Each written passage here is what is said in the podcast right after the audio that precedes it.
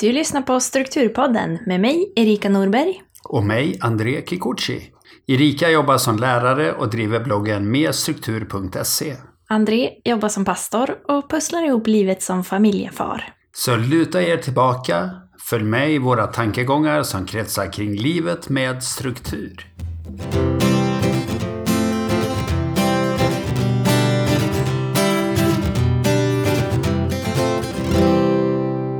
André är fortfarande risig i halsen, eller jag tänkte att han skulle få vila sig en omgång till här. Och då tänkte jag, vem kan jag fråga som kan eh, prata lite struktur med mig? Och då kände jag att eh, Sandra Furulund som jag intervjuade för några månader sedan har jag ju mycket mer att prata om. Det kände vi ju redan då. Och nu har jag dessutom läst hennes bok. Så jag frågade henne om hon skulle kunna tänka sig att prata lite om ambitionsnivåer med mig.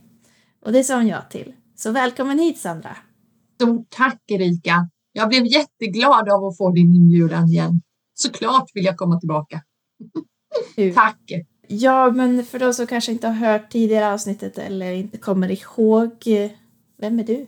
Jag heter Sandra Furulund och jag finns i Jönköping i Småland och jag coachar och utbildar ambitiösa personer som vill kunna prestera både högt och hållbart, ha hälsan och välmåendet med sig, ha energi och kraft utan att sänka sina ambitionsnivåer.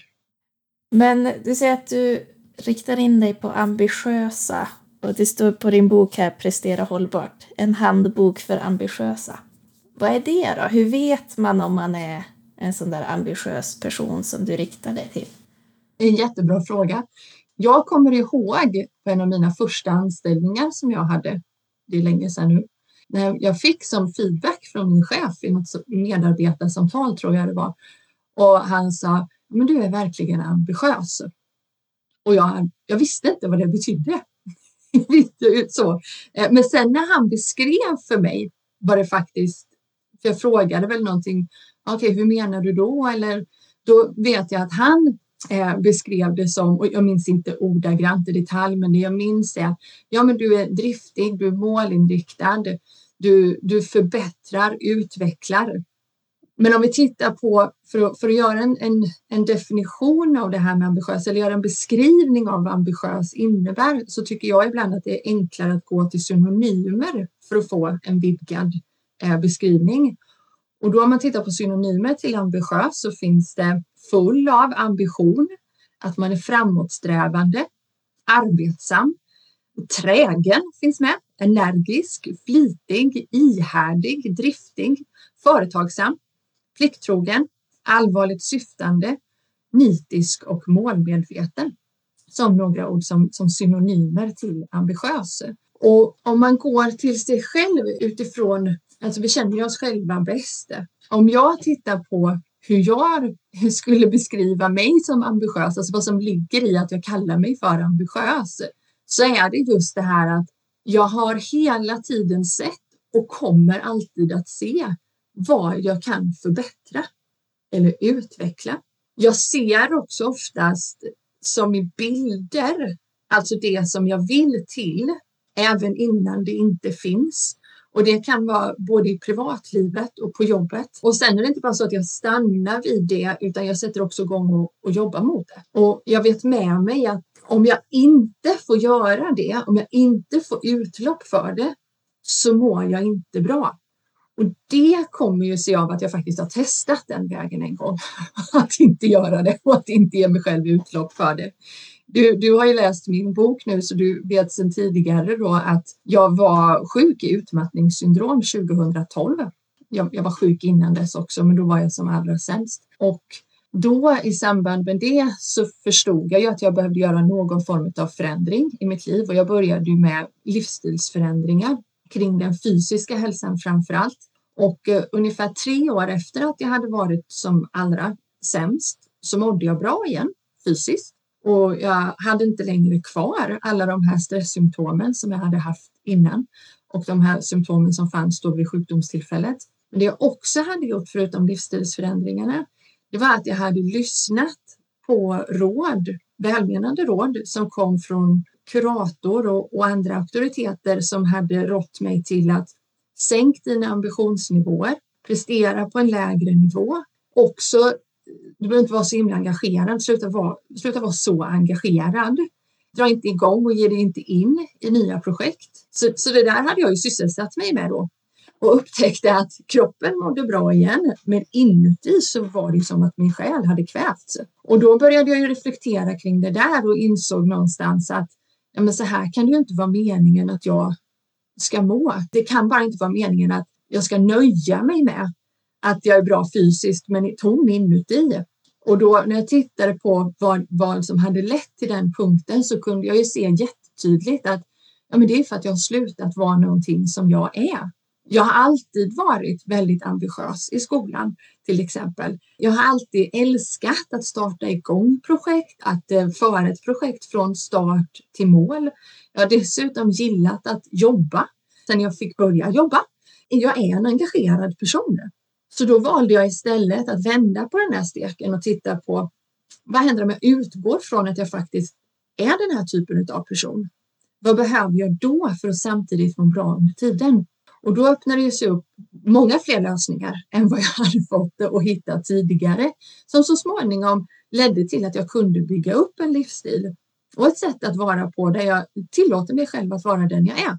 Det är ingenting jag har hittat på utan det fick jag ju sen bekräftat i studier som finns i Nordamerika från ett institut som heter High Performance Institute där man faktiskt har gjort studier internationellt på människor som presterar på hög nivå över tid och som också har en hög hälsa över tid och goda relationer med sig själv och med andra och som man då tittat på vad har de? Som gör att de faktiskt får ihop allt det här. Och i det så ligger ju att de har ambitioner. De har höga ambitionsnivåer. Så det går att vara ambitiös och må bra, prestera hållbart. Så som svar på din fråga här nu om, vänd tillbaka till boken, det står faktiskt en handbok för ambitiösa.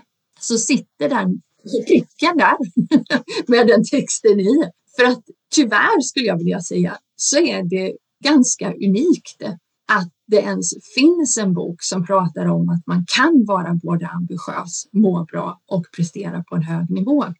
För det vi ofta får höra är det som du hörde mig beskriva nu, att jag fick höra för, ja det är nästan tio år sedan, att man ska sänka sina ambitionsnivåer istället som en slags lösning på att minska stress i livet. Så att vad jag vill bidra med, både som i, i den rollen som high performance coach som jag är, men också med boken, det är att visa ett alternativ, att det finns faktiskt ett sätt att leda sig själv på som möjliggör att vara ambitiös och må bra. Du pratar om den här studien i, i boken här också, har en liten definition eller vad man ska säga, där du har översatt från engelska. Så det är så här. Jag känner ett djupt känslomässigt driv och engagemang för att lyckas och det får mig att återkommande jobba hårt, hålla mig disciplinerad och utmana mig själv. Så kan man skriva under på det, då kanske man passar in lite i den här ambitiösa kategorin. Det tror jag definitivt och det är ju egentligen, jag har ju fritt översatt det till det inre drivet, är vad du beskriver där. Och i det inre drivet, och, och så här är det, vi är människor så det går ju inte att hårdra svart eller vitt, dra skarpa kanter mellan olika personlighetsdrag och, och, och så vidare i oss. Men det du läste upp där, absolut att det finns ambitioner med i det draget. Definitivt att det gör.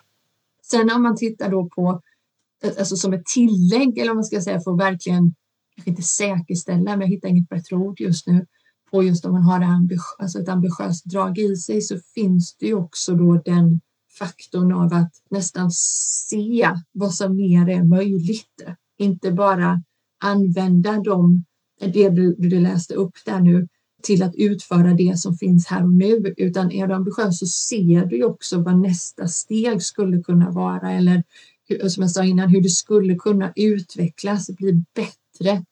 Och har vi inte personer som har ambitioner i sig, ja då, som jag ser det, då tappar vi ju samhällsutvecklingen. Vi tappar eh, förbättringar på arbetsplatser. Vi tappar förbättringar och utveckling av tjänster och produkter. För det bygger ju på att man ser det som ännu inte finns. Jag sa någon gång eh, när jag pluggade att jag har så svårt att förstå att inte alla människor alltid försöker bli bättre. och det tyder väl på att, att jag känner igen mig i den här eh, kategorin och beskrivningen. Att jag vill ju alltid framåt, vill alltid utvecklas och utveckla. Så jag skulle vilja säga att de som inte känner igen sig i den beskrivningen och lyssnar på det vi säger nu kanske ska ta det vi säger med någon liten varningstriangel här, att det här kanske inte passar för alla det vi kommer gå in på, men att man får pröva det för egen del och se vad av det här kan stämma in på mig. Jättebra att du säger det, så är det. Vi har ju vår världsbild, hur vi förstår världen och det kanske inte passar för alla. Nej, precis. Och det, apropå det som du säger nu, en av anledningarna till min hypotes att jag och andra får höra att man ska minska sina ambitionsnivåer som en väg ut ur stress kan ju vara att man själv inte har det.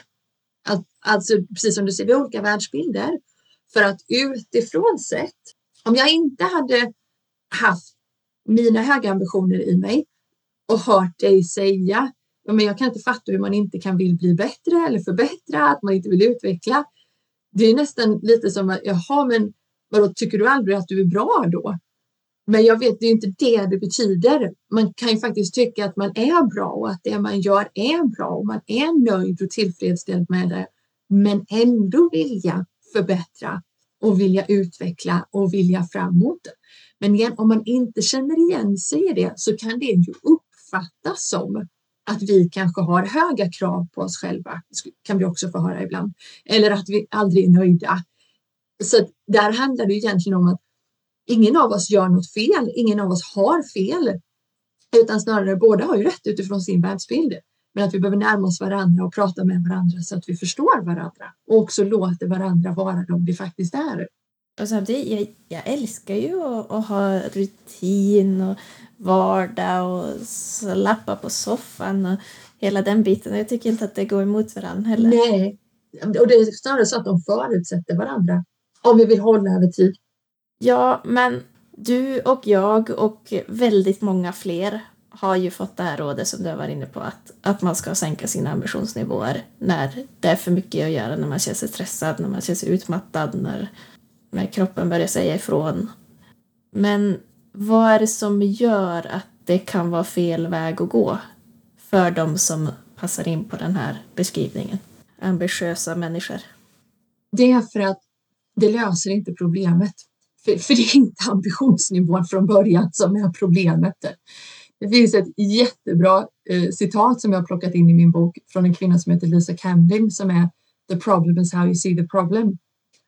Och utifrån det rådet då så utgår man ju ifrån att det är de höga ambitionsnivåerna som är problemet som gör att du blir stressad. Som en del i det. Mitt sätt, ett annat sätt att titta på det, det är ju att se att ja, men om jag nu har gått i för hög stress eller aktivitetsnivå, ja då blir kroppen trött till slut.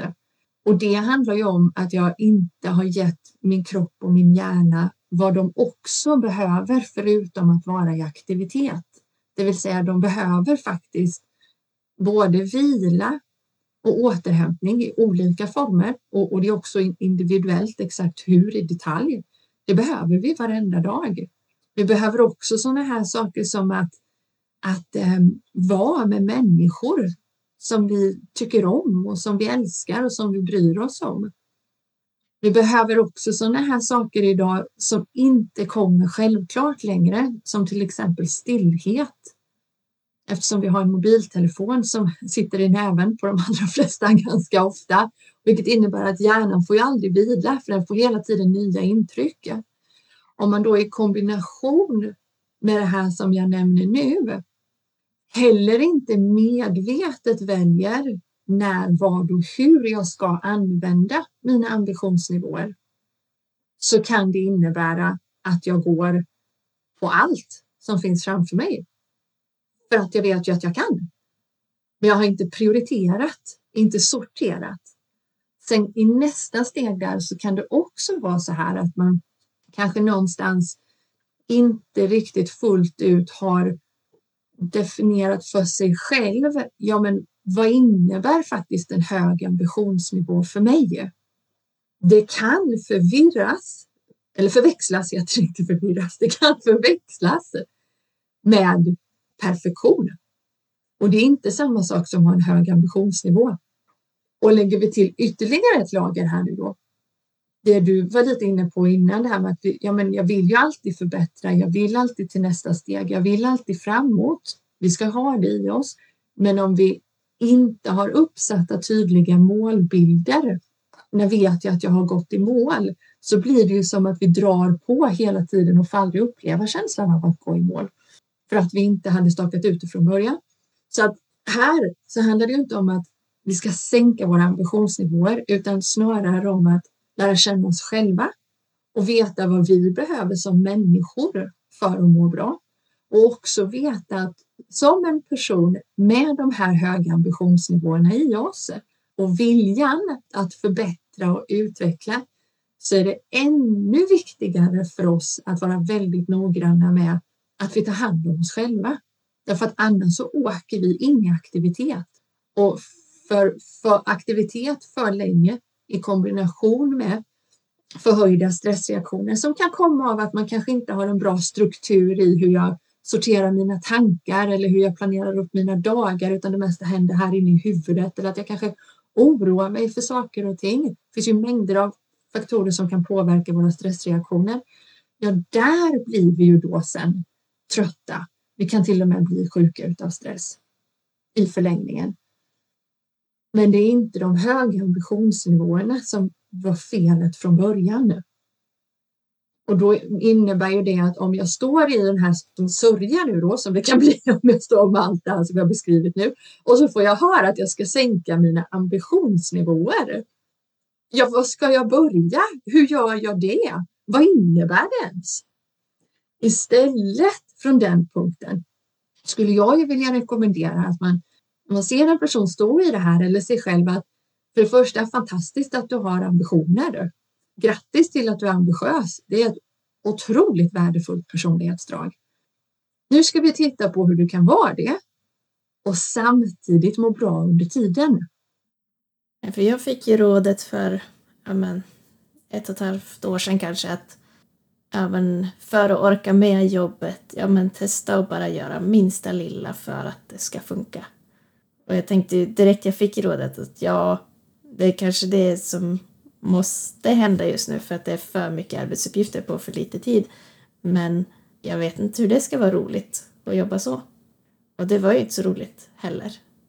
Sen var det väl kanske nödvändigt där och då. Men det gjorde också att jag bytte jobb sen. För att eh, nu får jag göra det som gjorde att jag blev lärare och att jag har tid att göra ett bra jobb. Sen det är klart det finns alltid mer och kan utveckla hur mycket som helst. Men det behöver inte vara det där perfekta för att det ska kännas bra heller utan att, att det ändå det jag levererar är något jag kan skriva under på att det här har jag gjort istället för att bara okej, okay, det här är det minsta lilla som, som jag kan släppa iväg för att ha gjort min myndighetsutövning som lärare. Och, och, och det är så, jag, jag kan så känna igen mig i det du säger, vilket också leder mig in på alltså, vikten av att prioritera såklart utifrån en helhetsbild. Och är det så, jag menar låt säga, om jag tar mig själv, om jag hade, om jag hade pratat med mig själv nu för, ja vad blir det, 13 år sedan, alltså innan jag blev som sämst. Om jag hade pratat med mig själv då så hade jag också fått titta på hur har du det? Och hur mår du? Och då hade svaret blivit, det är inte bra någonstans. Och då titta på, okej, okay, men utifrån hur du beskriver att du mår nu, om man har gått in i detalj, så behöver du prioritera att använda mer tid till att inte göra någonting där din hjärna är särskilt aktiv, för den behöver få vila. Alltså att ge sig själv och andra då konkreta eh, handlingar eller konkreta, inte bara vad sa du att hon hade sagt, gör eller han? Gör det minsta lilla. Gör det minsta lilla, vad är det liksom? Det, det, det går ju inte. Men under en period beroende på vad man är i för typ av livssituation. Den livssituationen jag var i 2010-11 där, det var ju att jag hade haft sömnproblem under väldigt många år, så jag hade ingen bra sömn. Och då saknade jag ju också det, det viktigaste skyddet vi har som människor. Så att där hade jag behövt prioritera att få bukt med min sömn. Så utifrån det du säger där, det som är bättre är just att prioritera. Vad är viktigast här och nu? Och titta på helheten. Och ibland är det ju så, jag menar, vi är småbarnsföräldrar till exempel. Ja, men då kan vi ju inte räkna med att vi ska kunna vara på exakt samma sätt som när vi var singlar. Det säger ju sig självt. Det finns i alla fall en till person i livet som jag har ansvar för, där vi också har ansvarsområden och, och förhoppningsvis vill vara med, med det här barnet. Men det som blir farligt är ju när man börjar använda det här att sänka sina ambitionsnivåer eller göra minsta lilla, när det kanske egentligen handlar om att förutsättningarna är inte bra för att man ska kunna göra bra ifrån sig. Det vill säga, det kanske saknas resurser. Det kan vara att man får det till sig för att ja, men vi har faktiskt inte vi har inte tillräckligt med personal eller vi har inte tillräckligt med budget för att vi ska kunna utveckla och förbättra de här delarna. Vi behöver hålla oss just nu på en låg nivå och den är farlig om du frågar mig. För agerar vi på det sättet, vad händer då med kvaliteten på skolorna i det här fallet? Inom sjukvården, omsorgen, arbetsmiljön, även i det privata näringslivet. Alltså börjar man tycka att det där är acceptabelt och okej, okay, då går vi i helt fel riktning. Nej, och det har ju i, i många branscher gått åt fel håll i många år som gör att man slänger ut det här rådet, ja men sänk ambitionsnivån, gör minsta lilla och att ja men då kanske man får det att gå ihop på pappret men hur många sjukskrivningar får man av det och hur bra produkt får man av det? Om det är en fysisk produkt eller om det är patienter man tar hand om eller elever man undervisar. Det är ett problem som kanske inte du och jag kan lösa här och nu. Nej, det kan men, vi inte, men vi kan lyfta det. men det är, ja. det är värt att lyfta värt för att, lyfta. att eh, de som lyssnar på det här ska se att är de i en omöjlig situation. Så sista terminen jag jobbade på förra skolan, eh, samma person gav när jag sa så här att ja, men, så länge jag är kvar där då kommer jag göra allt jag kan för att det ska bli bättre. Så han då, men varför då? Ja, men jag kan inte. Jag kan inte låta bli. Jag kan inte lämna det här utan att ha gjort allt jag kan för att det ska bli bättre. Sen kanske inte det var så mycket, men jag tog upp att det här ser jag, det här skulle man kunna fixa, det här skulle man kunna ändra. Och då har jag gjort mitt för att jag bryr mig ändå om, om skolan och kollegorna och Sveriges undervisning generellt. Absolut, och jag tänker det finns ju en yrkesstolthet i det du säger. Den vill man ju stå upp för. Eh, men jätteviktigt det du sa där om att en omöjlig arbetssituation eller för den delen om man har det tufft i privatlivet eller om man har problem med sömnen som jag sa innan av olika orsaker. Då har vi ju inte längre förutsättningarna för att kunna leva fullt ut i de här höga ambitionsnivåerna och, och ska vi liksom gradera någonstans vad som behöver komma innan det andra för att vi ska hålla i längden så är det ju att det som har med våra mänskliga basbehov, det behöver finnas först. Det behöver vi alltid tillmötesgå, annars så tappar vi den, den viktigaste språngbrädan vi har. Och sen ska vi ju såklart ha bra förutsättningar att kunna utföra det vi ska utföra med, med god kvalitet förhoppningsvis. Men sen det du är inne på där, det finns en, en forskare från, eh, från USA som heter Brené Brown som har forskat mycket på GAM bland annat. Och hon har ett jättebra ja, citat eh, som, som jag bär med mig i mitt huvud ofta och det när jag översatt, översatt svenska då. Att sunda ambitioner utgår från oss själva. Vad vill jag förbättra? Perfektion utgår från andra. Vad ska de tycka? Och det är stor skillnad på de två. Verkligen. Det var vi inne på när vi pratade städning för ett tag sedan. Att vad gör jag för att jag vill det och för att det här ska vara en miljö jag kan leva i och vad gör jag för att jag tror att andra förväntar sig att jag ska göra det här. Och du kanske inte behöver göra alla de där grejerna som andra säger att du ska göra eller som du tror att andra skulle säga att du ska göra. Precis, så bra. Och det kanske leder mig in på min nästa fråga då. Finns det någon gång man bör sänka sina ambitionsnivåer? Är det de där gångerna när det är att man att ambitionsnivån var att följa någon annans perfektion eller någon annans gräns eller är det något annat du tänker på? Det är definitivt det, att börja i, ja men varför har, vad innebär det här för mig och varför finns det? Alltså att veta varför jag har den här ambitionsnivån på just det här området. Och det kan ju vara tvätten, det kan vara städningen hemma, matlagning, hur många aktiviteter ska jag ha med mina barn per vecka? Det kan vara hur jag vill hålla i den här lektionen i klassrummet, hur jag vill hålla i det här mötet, hur jag vill att den här intervjun ska gå. Alltså om vi inte medvetet börjar sortera hos oss själva utifrån det du sa där nu, att faktiskt utgå från sig själv.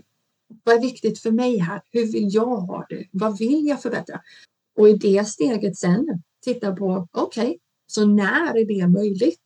Om jag tittar på um, mitt eget liv här nu senast under pandemiåren till exempel, så fick jag och valde att använda väldigt mycket tid till att eh, återuppbygga mitt företag igen. Och det innebar ju då väldigt snabbt att jag satte en hög ambitionsnivå för målet med eh, hur jag vill driva det.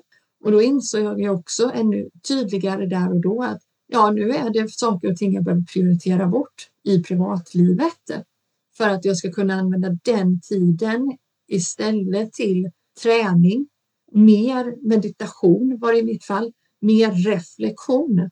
För vi har ju 24 timmar om dygnet så det behöver vi också in i det här pusslet. Att prioritera och välja. Och då eh, rök, sånt som har med eh, städ att göra i min värld. Alltså, det var liksom, ja, men om jag dammsög en gång i veckan innan så kanske det drogs ner till var tredje vecka. Alltså man får in och pussla och, och vara medveten om varför jag är det och så länge jag vet att det är viktigt och så får man kommunicera med andra på hemmaplan om man lever med andra. Ja, då utgår det ju hela tiden från oss själva. Och det är det som är det viktiga. Och att också veta då att för att kunna ha de här höga ambitionsnivåerna, för att kunna vara ambitiös, det betyder ju inte att man ska göra allting alltid. Så finns det någon gång man bör se över hur man kanske ska prioritera istället för att sänka sina ambitionsnivåer. Alltså att prioritera. Vad är viktigt att jag har höga ambitionsnivåer någonstans? Att det är den ingången och välja det medvetet och samtidigt då vad behöver jag för att jag ska må bra i det? Om det handlar om någonting annat än själva hälsan i sig. Sen tycker jag ju att det är allra bästa är ju faktiskt om man väljer att börja sätta ambitionsnivån lika hög som vi har lätt för att göra på jobbprojekt kanske, faktiskt också kring vår egen hälsa. Du skriver ju något om att eh, du själv ska få plats i kalendern. Det gillar jag. Att det är supersvårt och beror också på hur man är som person, hur svårt det är. Men om man ska kunna, kunna få till resten så behöver ju den här människan funka. Ja, precis så. För annars funkar det inte. Och det har ju med att göra att, jag menar, har vi saker och ting vi vill genomföra och förverkliga och förbättra, ja då behöver vi med största sannolikhet våran hjärna för att göra verklighet utav det. Och den behöver vissa saker som vi inte kan smita ifrån. Sömn, träning, syre, och så vidare och så vidare och så vidare. Så vi, vi behöver ju den och då behöver vi också ta plats i kalendern som du säger för att ha utrymme i tid för att tillmötesgå dig idag. Det är väl många som kanske prioriterar bort det. Mm. Och jag är en av dem innan, för jag hade inte kunskapen om hur viktigt det var. Så, ja, men jag kan vara uppe lite senare och göra klart det där och ja, jag skippar lunchen idag och sådana där bitar. Men jag är glad att, att just mat och sömn har jag alltid, alltid prioriterat. Att de rutinerna har jag fått med mig. Jag, jag märker så tydligt direkt jag vaknar om jag sover åtta timmar eller inte. Jag fungerar väl okej okay ändå om det är någon enstaka gång men, men helst inte förrän åtta. ja, och det är ju fantastiskt att du har det med dig. Verkligen. Ja, men jag har mina fasta tider. Här behöver jag äta. Och så prioriterar jag det även som småbarnsförälder så har det varit viktigt att ja, men jag måste ändå få mat. Även om sonen är missnöjd över att jag inte kan leka just nu så måste jag få mat. Men jag förstår absolut att man ibland väljer bort det. Men jag tycker inte att man ska göra det. Nej, och det ska man inte.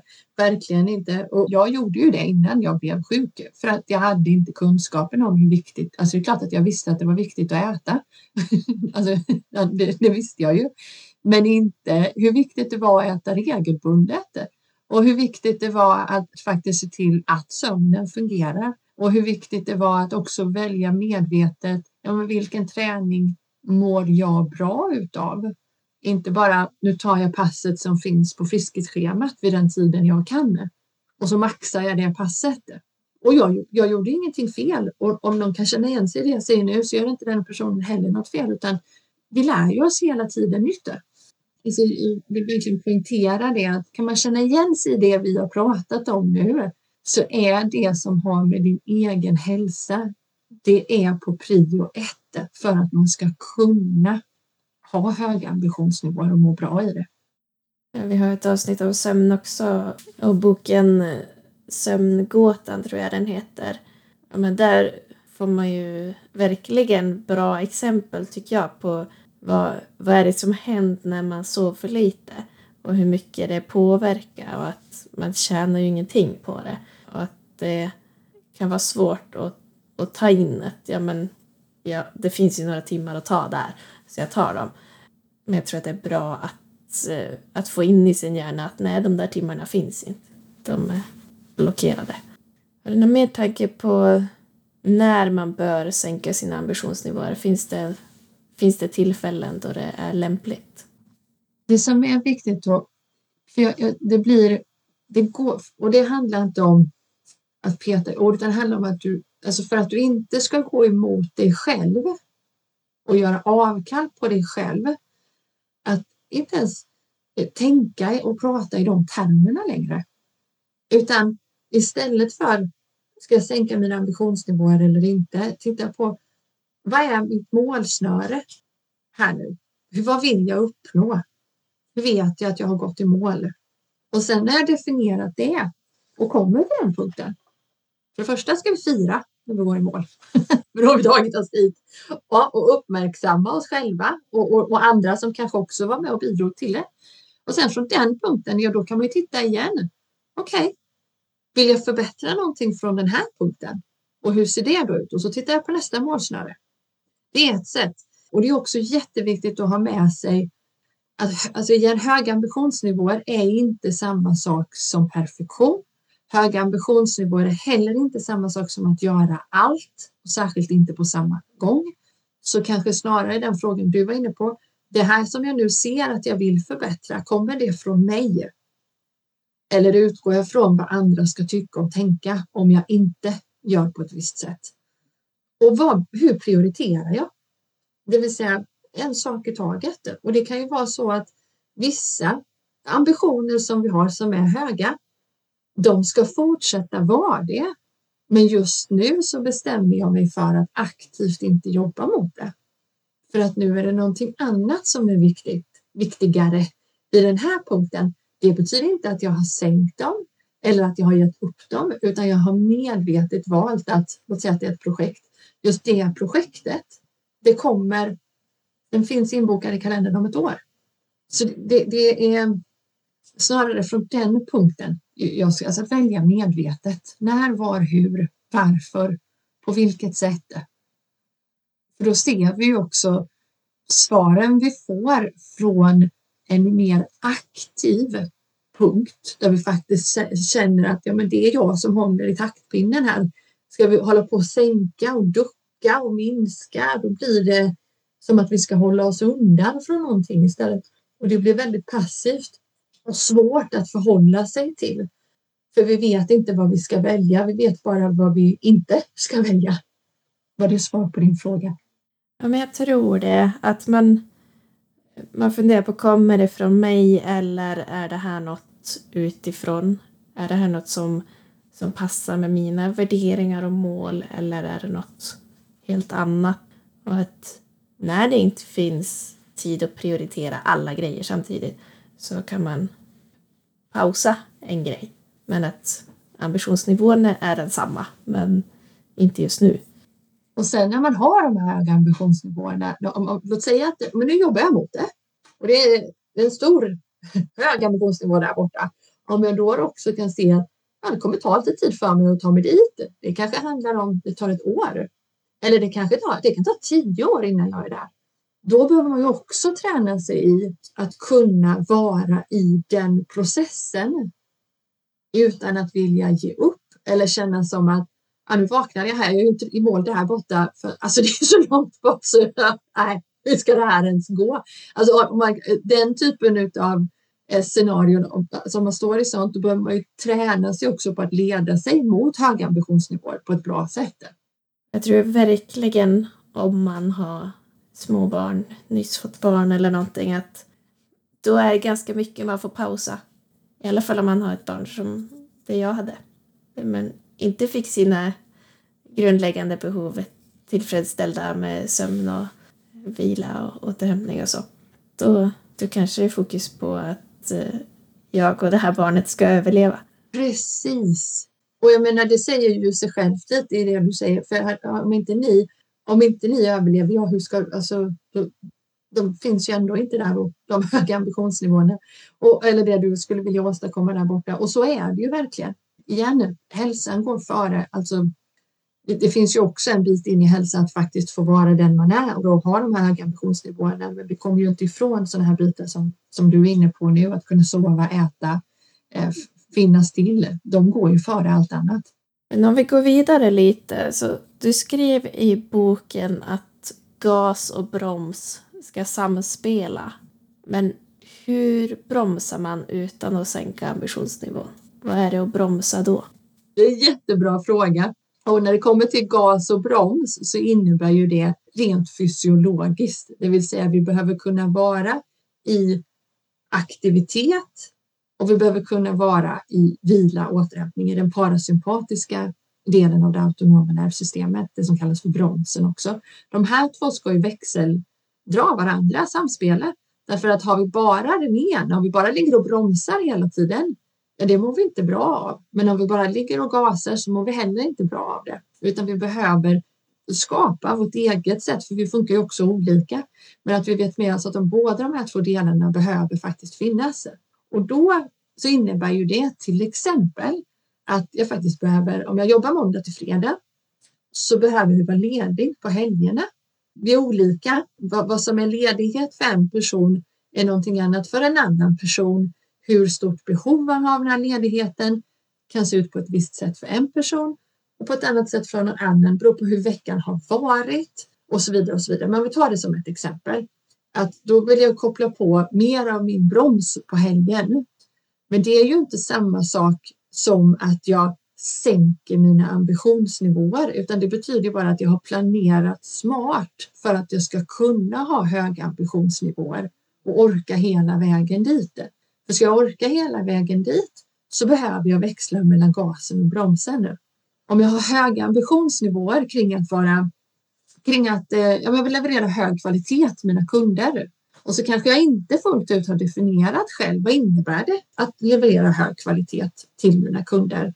Om jag någonstans tror att det innebär att svara dem på direkten när de hör av sig, om jag inte sitter i kundsupport nu då, utan jag jobbar som coach i mitt fall, eller att det innebär att jag alltid ska ha koll på Eh, både på kvällen och på dagen om de kommenterar någonting i en onlinekurs som jag har till exempel, om det kommer in någon fråga eller kommentar där. Ja, om jag har den definitionen av hög kvalitet, då kommer det bli jättesvårt att också prioritera mina behov som människa för att må bra. Och frågan är, är det att ha hög kvalitet för sina kunder? Särskilt om jag också tittar på vad innebär det i förlängningen? Om jag hela tiden tummar på det jag behöver som människa, hur bra blir jag till slut då för mina kunder? Det håller ju inte. Så att vi kommer tillbaka till det igen här nu, att, att tydliggöra för sig själv, att definiera, skapa klarhet kring vad handlar ambitionsnivån om?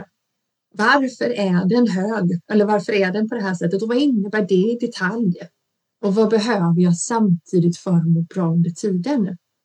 och då se att det som då ryms inom broms, bromsdelen, det behövs ju faktiskt för att jag ska kunna ha den där höga ambitionsnivån.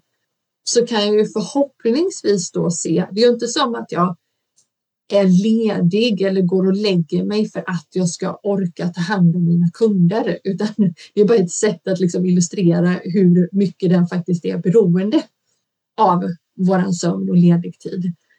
Men jag behöver ju också alltså frikoppla mig från det där och se egentligen mitt liv behöver en variation.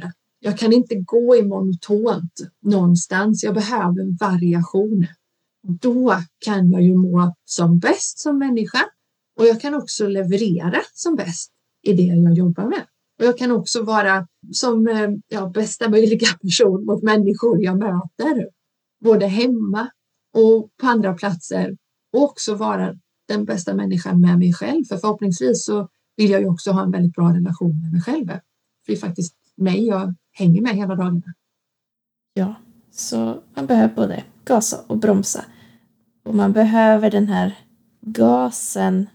Du sa det bra i början tycker jag att men när de sa åt dig att sluta vara så engagerad. Att jag, kroppen kanske mår bra av det, men själen kvävs. Att man behöver båda delarna, att båda, både kroppen och själen behöver få leva för att det ska funka. Och då behöver man gasa för att få energin från den biten och man behöver bromsa för att få eh, energin och vilan från den biten. Och så brukar vi ju också fråga våra gäster om de har någon veckans prova på som lyssnarna kan testa nu närmsta veckan. Ja, och jag har förberett en här nu då som handlar om mikroreflektion. Det vill säga, när du har utfört en, en uppgift av lite större karaktär eller du kanske har genomfört en sån här intervju som Erika har genomfört nu eller blivit intervjuad som jag har blivit eller du har varit eh, i ett möte till exempel som du har lett. Att du tar någon minut efter när det är klart och så ställer du dig frågan vad fungerade? Och börja från den punkten. Få ur dig det som fungerade. Skriv jättegärna ner det. Och sen så går du vidare till nästa fråga som då är vad vill jag utveckla och förbättra till nästa gång? Så får du också med dig lärandet och du bejakar också den sidan i dig att faktiskt få förbättra och utveckla vidare. Vad fungerar? Vad vill jag utveckla? Utveckla eller förbättra. Ja. Mikroreflektion. Ja. Bra. Ja, som alltid när vi pratar du och jag så känns det som att vi bara skrapar på ytan och allting. Men vi får väl återkomma. Vi får återkomma. Jag kommer jättegärna tillbaka. Men vi kan ju tipsa lyssnarna om att man kan köpa din bok Prestera hållbart av Sandra Furulund. Man kan gå in på din hemsida också. Där Level Up till exempel. Vill du säga något om det? Ja tack, jag var snällt av dig, tack. Level Up är en eh, onlineportal med både onlinekurser och medlemsträffar som då är för personer som är väldigt ambitiösa och som också vill ha med sig hälsan och välmåendet när vi presterar på den nivån vi vill prestera men fortsätta ha våra höga ambitioner. Och det kan man läsa mer om på min hemsida www.sandrafurulund.com. Det finns också möjlighet till gruppcoaching i mindre grupp om man föredrar det som heter Grow and Lead finns också på hemsidan och såklart också individuell high performance coaching finns också på hemsidan. Och vill man kan ju passa på kanske att nämna också så har jag någonting som heter Coffee and Learn varje, i slutet av varje månad. Och då kan man anmäla sig till det och då är det en eh, interaktiv föreläsning eller masterclass på ungefär 45 minuter i slutet av varje månad på ett nytt tema för varje månad. Och sen så är det ungefär en kvart efter det som då är möjligt att ställa frågor och lyfta tankar efteråt. Jag var ju med på en i januari, februari någon gång. Ja, du var med på en masterclass som jag hade då. Det har jag sedan förbättrat och utvecklat det konceptet Erika. det vill vi ju göra. Ja. Till ett återkommande koncept som nu kallas för Coffee and Learn. Ja, men stort tack att du kunde hoppa in och vara med så här lite på kort varsel. Tack för inbjudan. Jag ser fram emot att talas vid även framöver. Detsamma. Och eh, tack till er som har lyssnat. Ni får gärna dela det här avsnittet om ni tror att det är någon som eh, kan behöva höra det här eller dela podden generellt. Ni kan ställa frågor till oss på hejsnabelastrukturpodden.se eller i vår Facebookgrupp Strukturpodden. Eh, så får vi också tacka Marvin Varjus som klipper ihop det här. Stort tack! Så ha det gott! Hej då! Hej då!